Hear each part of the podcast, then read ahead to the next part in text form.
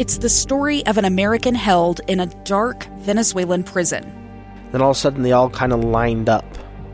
They pointed their guns at me. And this is the point where I thought, I'm going to die today. I'm Becky Bruce. I spent a year working on Hope in Darkness, which now has more than 2 million downloads. Find it on kslpodcast.com or wherever you listen to podcasts. The program, I am Lee Lonsberry. This is Live Mike, episode 11 of this new show here on KSL News Radio. I'm grateful to you for giving us a chance, both to the listener and also to our guests. I'm grateful when we call out to say, hey, you're an expert on this. We'd like you to help us understand this story better, as is the case in our next segment. I, in the earlier portions of this show, talked about two tragic events over the past few days. The second event after the tragic shooting in Texas was a stabbing, 5 of them, in fact, at a Hanukkah celebration near New York City. The gathering for the 7th night of Hanukkah at the home of a rabbi, a group of 100-plus folks were there in attendance when a man burst in the front door wielding a machete-type knife of sorts and started stabbing and slashing, and folks ran for cover. We talked about the great heroism from Joseph Gluck.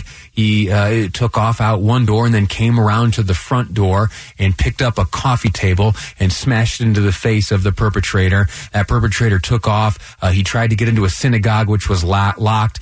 Joseph Gluck continued to pursue. When the perpetrator got into his car to drive away, Gluck called 911 and communicated the license plate number, and it was not long after that 2 officers apprehended the perpetrator before further damage could be done. It was terrible, terrible evil, and it was wonderful heroism which brought it to an end. On the line, I have Dr. Jay Jacobson, the chair of the United Jewish Federation of Utah Task Force on Anti-Semitism, also handles community relations. Dr. Jacobson, I'm grateful to you for joining us. I'm sorry it's under these circumstances.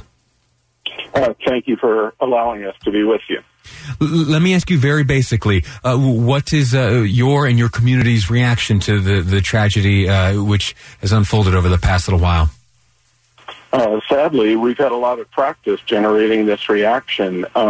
We read or hear suddenly about a targeted attack on a particular community, in this case the Jewish community, by someone who perhaps believes that that community is responsible for some harm that they've experienced, generally a mistaken belief.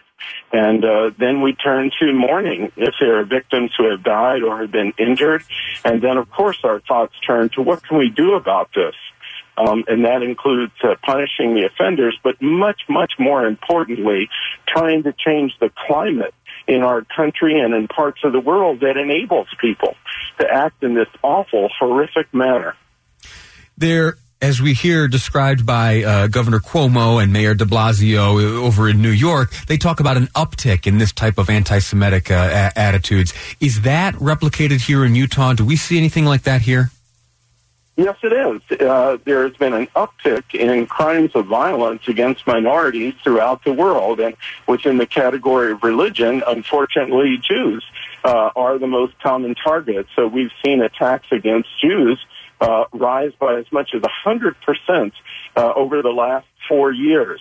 Unprecedented and really disturbing, I think, for anyone who thought that this kind of hatred was over with the end of the Second World War is sadly mistaken. You talked a moment ago about a cycle of response, that there is certainly some mourning and there's some anger and justice, of course. And then there is the question of what do we do? I have a press release from your organization which talks about 3 things: site security, education, and community outreach. Can you talk to us about those 3 issues? Well, I think the first thing, of course, is responding to a crime that's occurred. That's always very important. And in this case, there was appropriate reporting, follow-up by the police, and hopefully there will be a proper trial. And if the individual is found guilty, he'll be charged with a hate crime, a very special category of crimes where not just individuals, but members of a group are targeted for no reason other than the fact that they belong to the group.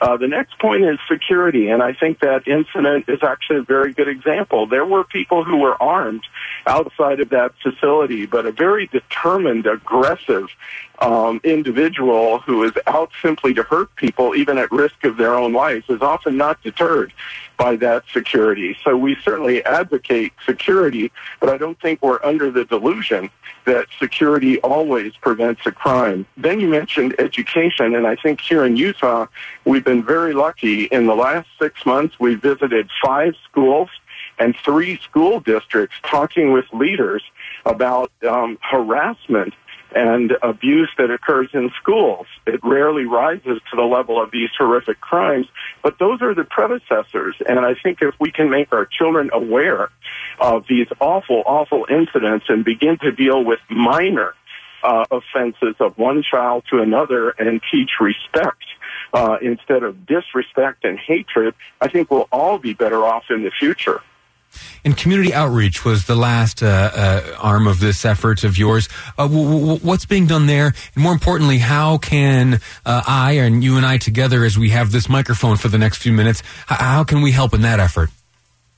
Well, I think that parents can encourage their schools to implement a curriculum which teaches even very young children how predisposed we are to bias and to objectifying the other, how we can come to understand that and actually appreciate the differences that occur in our very diverse society, and learning respect and value for the other individual. So parents who have children who have been harassed in school are quick to report those incidents to teachers.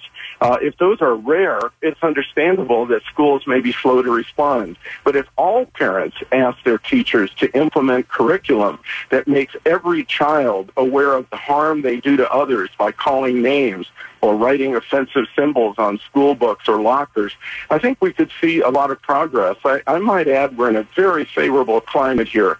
Our county attorney has partnered with us in preparing a booklet we're glad to share, which is how to respond to, how to report crimes of hatred or acts of hatred, and also how to raise children that may recognize those things when they happen and speak up and stand up to prevent them going further. We have about 60 seconds left. I'm going to ask you one last question.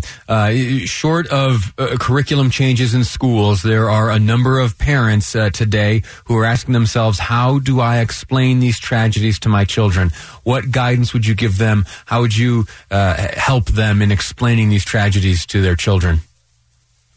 Well, I think they have to go deep. I think they have to understand their own feelings about these incidents. If they are terribly upset because someone was targeted because they were a member of a race, an ethnic group, or a religion, I think the parent needs to send a strong message to the child that that's incorrect in a country which prides itself on equality and freedom of religion. The other thing parents can do is make an effort to be a role model, to introduce their children to people of other communities and to befriend them and do things together with them. Our guest has been Dr. Jay Jacobson, chair of the United Jewish Federation of Utah Task Force on Anti-Semitism, also involved heavily in community relations work. Sir, I'm sorry that it's under these circumstances we're speaking today. As these education and community outreach efforts continue, please consider us here on this program, Inside Sources, a resource to you. If there are ever messages you'd like to get out, if there are ever things that you'd like to share, please pick up the phone, call us, and consider this a friendly place for you to share your message and your efforts. Thank you so much. Thanks for being part of the solution and not adding to the problem. All right, sir. Thank you so much, Doctor. In our next segment, we're going to change gears a little bit. We're going to return to the topic of cursive handwriting. I've done a little bit of fact checking, and here in the state of Utah, in fact, it is part of the curriculum. I'm going to read you a little bit of how that came to be next here on Inside. I'm sorry. This is Live Mike. Boyd hosts Inside Sources. Is that right? And I'm Lee, and I host... Okay, got it. Live Mike is the name of this program. It's episode 11. I'm Lee Lonsberry, and you're listening to KSL News Radio. a gun in the face. Then all of a sudden, they all kind of lined up. They pointed their guns at me. And this is the point where I thought, I'm going to die today. Started 2 years of horror for an American in Venezuela. They said, you need to give us your phone and get ready because you're coming with us.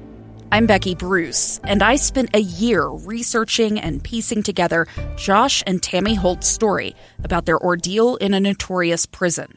That's when everything started to turn bad.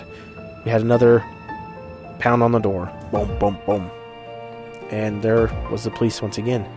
You can binge all of the episodes of Hope in Darkness on kslpodcasts.com or wherever you get your podcasts.